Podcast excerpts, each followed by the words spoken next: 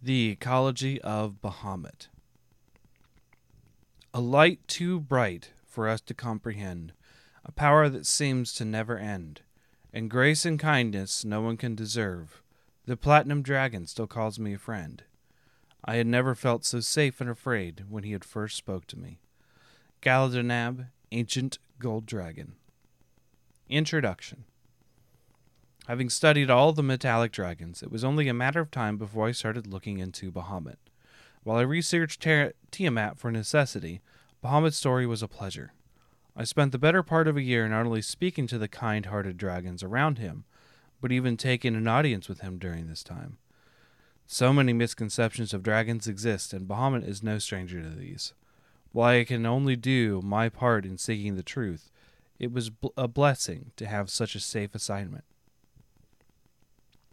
Origins Bahamut is thought to have been the father of all metallic dragons, as he is the only platinum dragon. The truth is that Bahamut is the last of a now extinct line of metallic platinum dragons. Two other lineages of metallic dragons also died away with time, while the modern five remain. His ascension was primarily due to him playing such a pivotal role in both culture and leadership of early metallic dragons, as their society wasn't as always so benevolent. Banding together with other dragons of his kind to stop the schemes of Tiamat is what caused his ascension and continues to be one of his primary goals. Physiology Identifying Bahamut Bahamut is easily recognized by his reflective metallic scales and the conical horns directly behind his head in his dragon form. Despite him being the only remaining dragon of his kind, he was a unique dragon among his kin as well. Bahamut's cat has a cat-like body structure like all dragons, but unlike modern dragons, his front legs are noticeably longer than his hind legs. His head is is conical and sports many, many large and sharp teeth, being descended from reptilian carnivores. Notably, his tail is longer than most dragons in proportion, and the last 10% splits into two independently prehensile ends.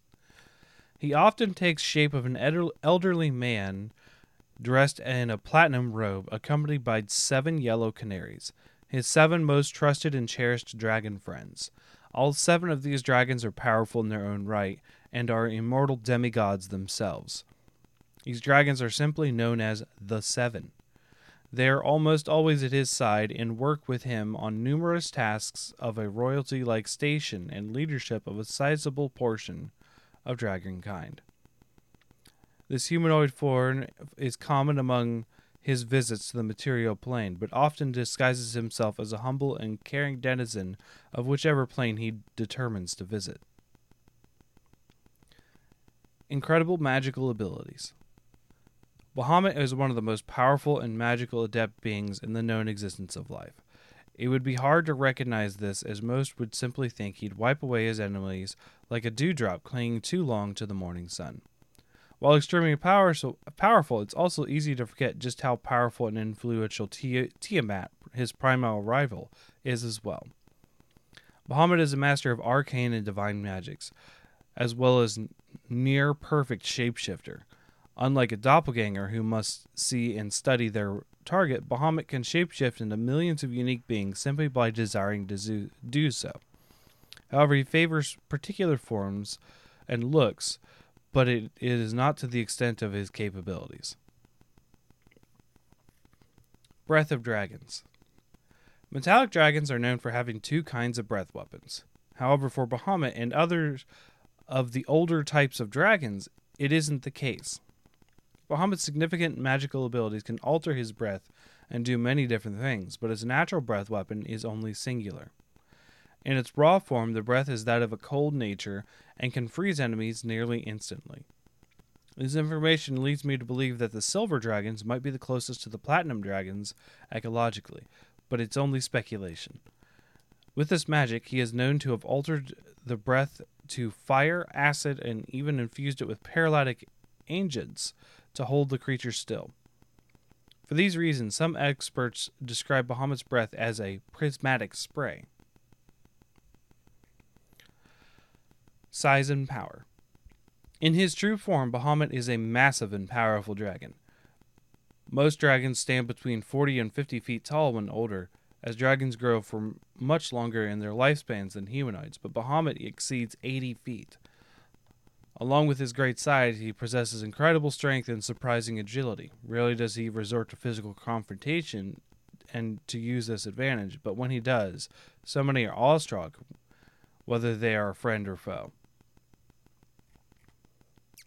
Flight. Like many dragons, Bahamut is capable of flight despite his impressive mass.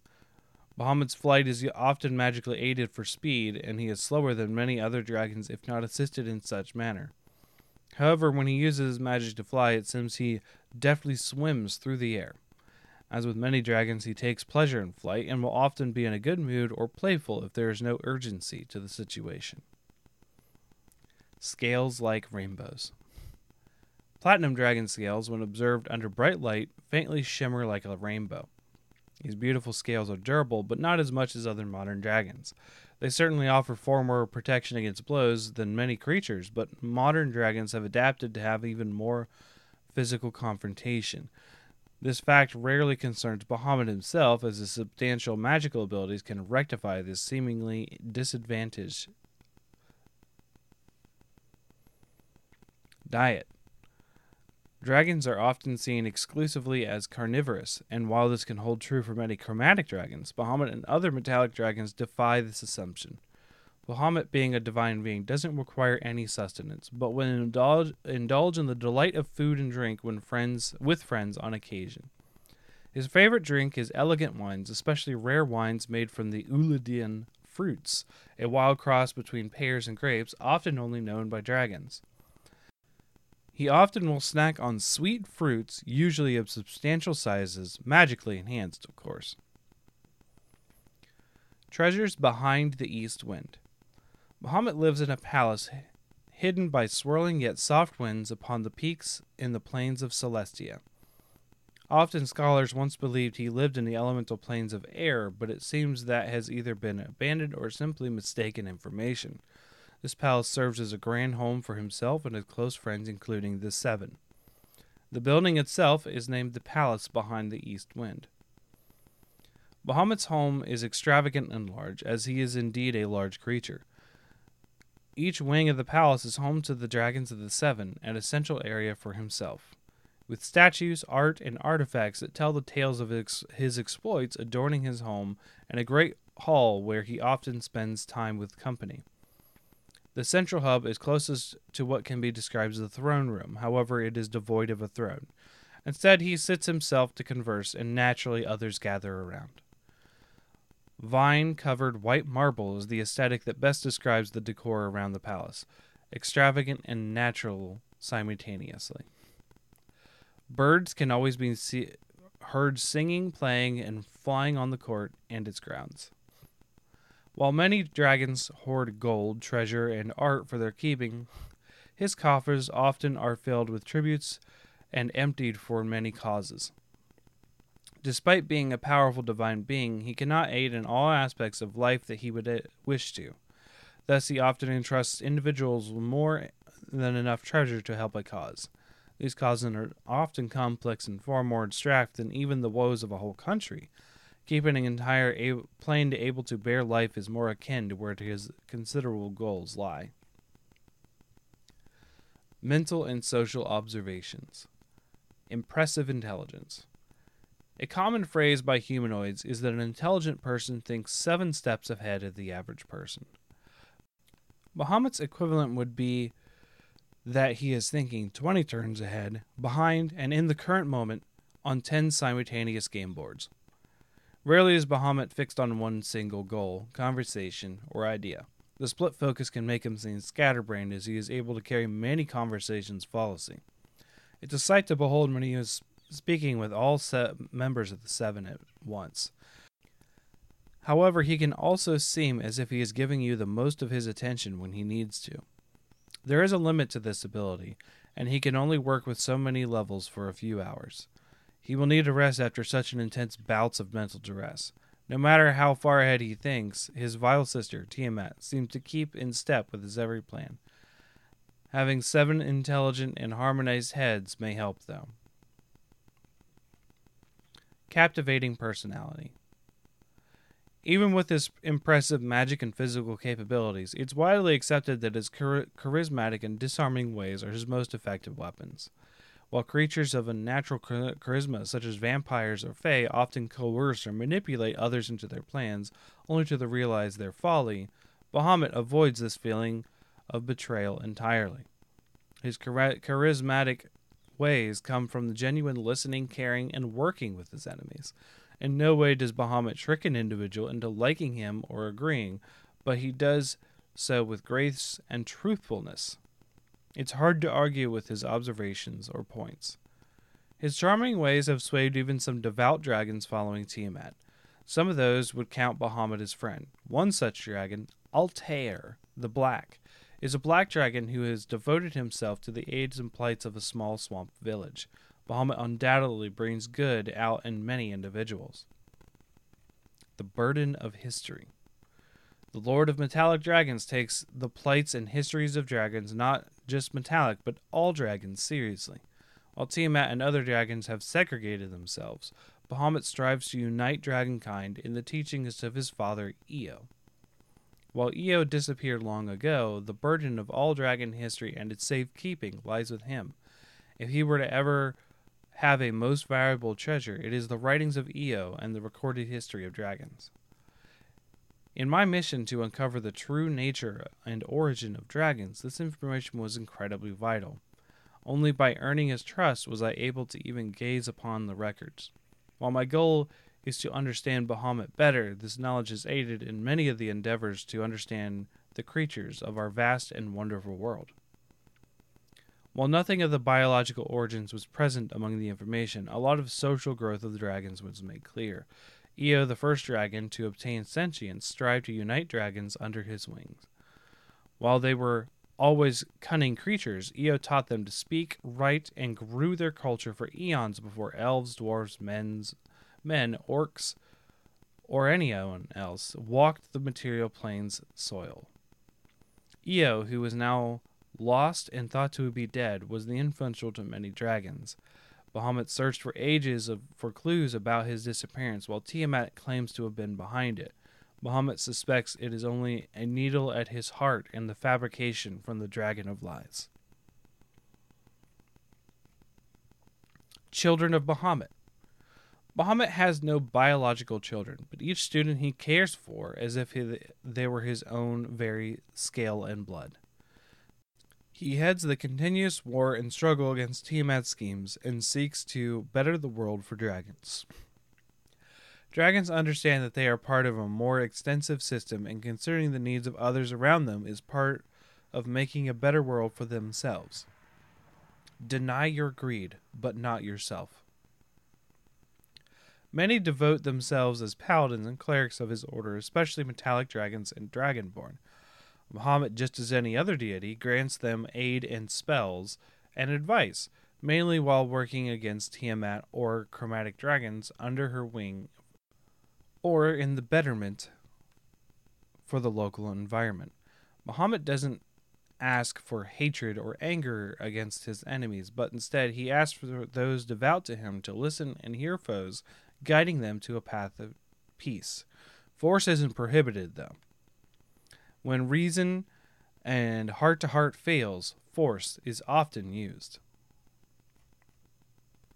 Language and communication. As anyone could expect, the Platinum Dragon is fluent in Common and Draconic, and he is fluent in many other languages. It's more apt to list the languages in which he doesn't possess a familiarity. Most notably, he often has trouble communicating with those such as elementals, despite being well traveled in those areas.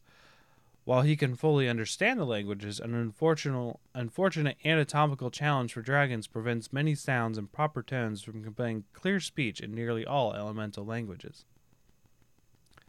Bahamut and his interactions with other creatures. Dragons. Despite being the father of all metallic dragons, Dragon sees all of Dragonkin in one family.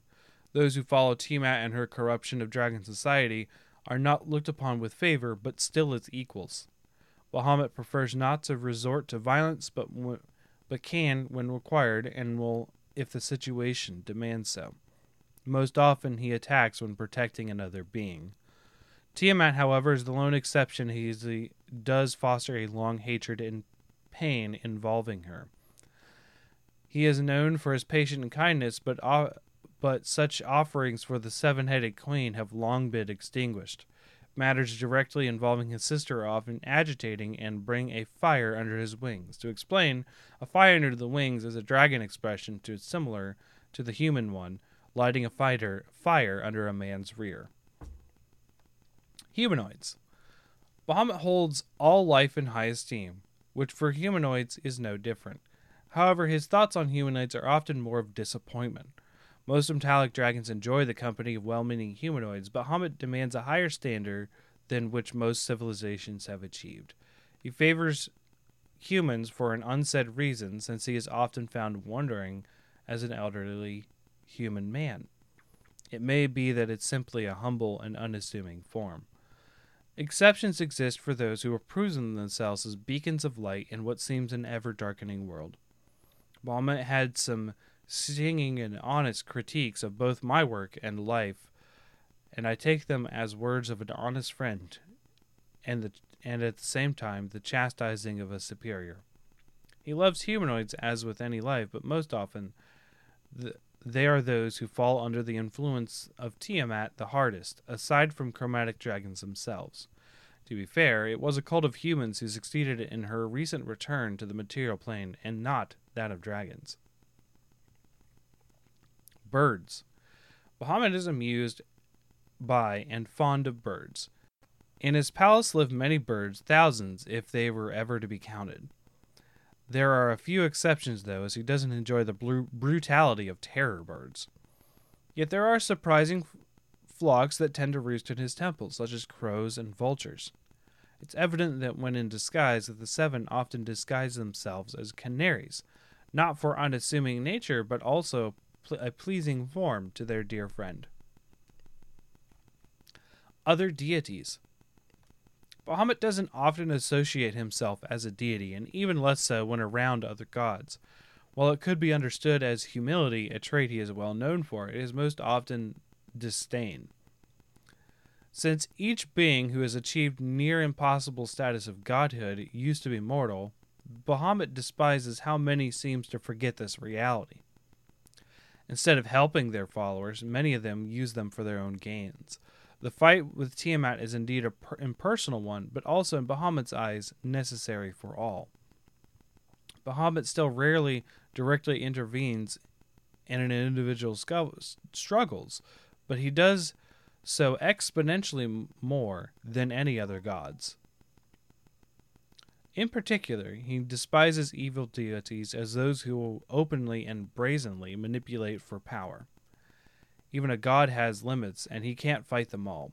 However, he favors many of those who would fight against the atrocities of an, any evil deity. He has his claws full with Tiamat at the time being. A battle long coming. In terms of fighting capabilities, dragons are often the top tiers of existence at being a talented magic wielder, impressive specimen even for dragons, and a staggering intelligence together, and Bahamut is seemingly unmatched. However, it's important to note that Tiamat is possibly even more dangerous in physical confrontation. One herd versus one hand versus five is a tough match, no matter who. This imbalance is well known to Bahamut, and he doesn't often seek opportunities to fight her directly. I expect if they were to ever meet in battle, it would be akin to an all out war with many dragons on each side fighting side by side with their chosen deity. No struggle of such magnitude has happened in humanoid history. However, long before us, dragons recall an ancient war of such proportions that seem to still be rippling through dragon history to this day. I suspect this long ago war has something to do with the disappearance of Io and the rise of modern dragons. While I didn't witness Bahamut fight himself, I imagine that the confrontation, confrontation is solved quickly if he ever does fight. Between seven ancient Wyrm bodyguards and his impressive abilities, I see no opponent posing any threat outside of another deity. The Seven. Overview The Seven are bodyguards and closest friends of Bahamut.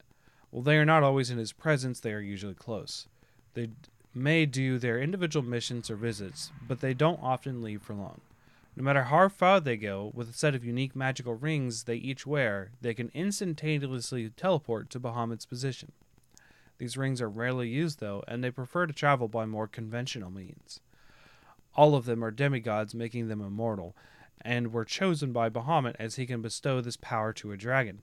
If one is slain or perishes by other means, Bahamut can rise, raise another dragon into the missing space of his guard. While he doesn't do this often, it's known that the number has grown to seven. Eudranagon, Mercury Dragon. Quite possibly, the Platinum Dragon's oldest friend is the last surviving Mercury Dragon. Mercury dragons were extinguished in the Dragon Wars by Tiamat's brood aside from Eudranagon, who was already part of Bahamut's circle. He's often a stoic and quiet dragon. While in debates, he often says the least, but it's often the last, as many trust his wisdom and careful calcula- calculations in any situation. Mercury dragons are br- brilliant, shiny metallic gray or white with longer than usual dragon neck proportions. Uniquely among dragons, Mercury dragons have both a set of horns and a frill. Their horns are large and curl forward like a ram. Their frill rises from the nose upwards and extends past the base of the skull, protecting the bottom of their necks. Like older dragons and metallic bran- branches, Eudranagon has only a single breath weapon, a burning line of molten lava like liquid. It quickly ignites and melts many materials. Milithian, Tungsten Dragon.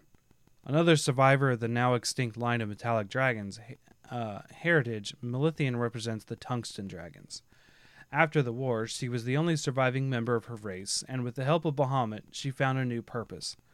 Her scales are mottled gray and blacks that shine brilliantly in the sun.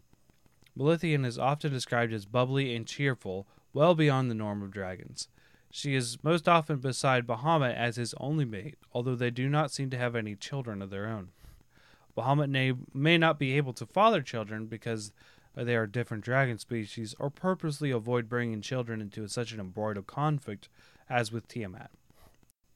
Tungsten dragons are smaller than most dragons, only topping out in the 40s of feet rather than 50s like other metallic dragons. They are quickly land, quick land runners, but can fly almost as well as any dragon. Lithe and agile like a jungle cat, they can bounce and bound. They have but a single small horn on their nose that curves backward. Milithian's breath weapon is only is an oily black acid. The acid is strong, but not as potent as any other dragon's. Instead, the advantage lies in how sticky the acid is. While it can cling to an enemy more often, it will temporarily lock them in place. Zebream, Bronze Dragon. The first to rush into the fight in the name of Bahamut, notably to jump in front of him, is Zebream, a joyful and playful bronze dragon that is ready to fight at a moment's notice quite possibly the youngest of the seven, although youngest is quite a relative term when we are discussing dragons, even more so when they are immortal. Zebream is a quick witted but also quick to anger. Although among friends, her anger is playful. She channels her temper to great lengths on the battlefield, much like that of a barbarian's rage. For bronze dragon, Zebream is average size but with a longer tail than most. She's easy to identify. Her eyes shine a bright, fiery purple, and on one of her horns is broken nearly at the base. She lost this horn in a fight with a formidable blue dragon. Gobruhelm, Brass Dragon. Chatty as any other brass dragon, Gobruhelm serves as the herald of Bahamut and the speaker for the Seven. It's said that he's carried conversations longer than a human's age at many times. I feel this is exaggerated, but then again, he did quite talk quite a bit. It's evident that most enjoy his conversations, though, even when he seems going on too long. I found myself enraptured by his wit and charm while conversing. All of the seven have seen battle, and Gobruhelm is no stranger to a fight. He has a crippled and torn wing that prevents him from flying. Due to this fact, he rarely leaves the palace. He has many friends there, remarkably some of the birds that roost there year round. While he's not talking, it seems he's either sleeping or eating. Most would suppose he's shy about mentioning swing, but I have heard the story more than a dozen times. Broshiana, Copper Dragon. A free spirit and a joker, Broshiana mystifies even her comrades at times. She spends the least time at the palace behind the east wind. Her presence and absence are pronounced. Brashiana and Gabraham are very close, and if you can find Brashiana at her home, Gabraham is undoubtedly there unless he's resting. Brashiana usually lets her others handle the more serious matters such as battle, but would never stray away from protecting her friends. She is also one of the few of the seven that doesn't seem to have significant battle scars. She looks young as any other Elder Wyrm. She has a pendant in the shape of a star that can easily mark her if you recognize the item. Tr- this treasure is the most guarded item, and she doesn't speak about why it's significant. It's, it seems only she and Gabraham know its significance.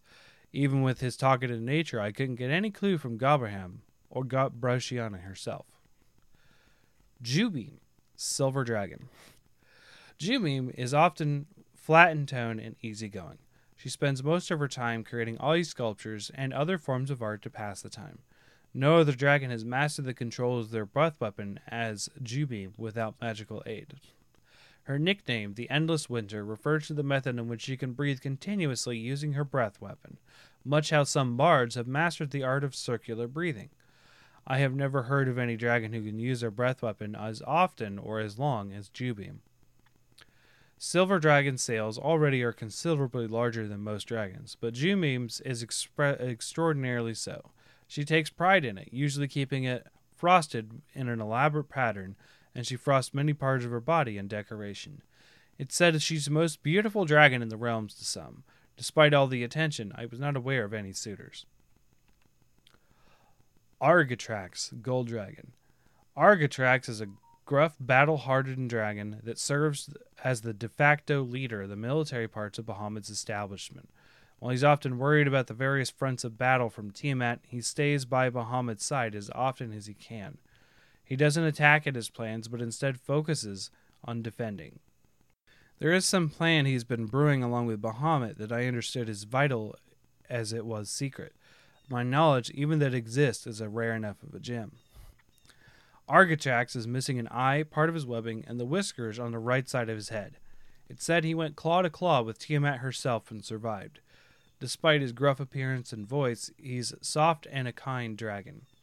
Of all the dragons living in the palace, he's the only one that has a family with him, a mate and a few wyrmlings. It's easy to see how much he cares for his family and thinks of all dragons as family, like Bahamut. DM's Toolkit Bahamut is a problematic dragon to use in a campaign. It seems like either too powerful being, like too great a challenge, or too great an ally. If he's directly involved with your party, I suggest that you've either impressed him or a tremendous event, or simply their high level. However, Bahamut isn't a very benevolent is a very benevolent dragon and could be a fun NPC to have around if handled correctly. Uh, thank you for listening and or reading if you did read the article. This is my seventh, seventieth ecology now. Um, I did make a few mistakes in the reading there. Sometimes I refer to Tiamat as having seven heads. Uh, you'll probably notice that mistake earlier on. Uh, it's five. I was more hung up on the the the thing around the seven, uh, the the seven metallic dragons. Um, it took a long time to do this article, and while it wasn't uh, continuous work, it, it's a lot to it's it's an important dragon in D&D history and I didn't know how to approach it for a long time. This is probably my third version uh, of the idea of what I wanted to do. So I, I hope you guys enjoy um, my thoughts on what Bahamut the Platinum Dragon uh, is or was. Um, this is this is how he is in my campaign setting. Now that I've fully figured it out, um, and I hope you guys can use something of it. Have a good evening.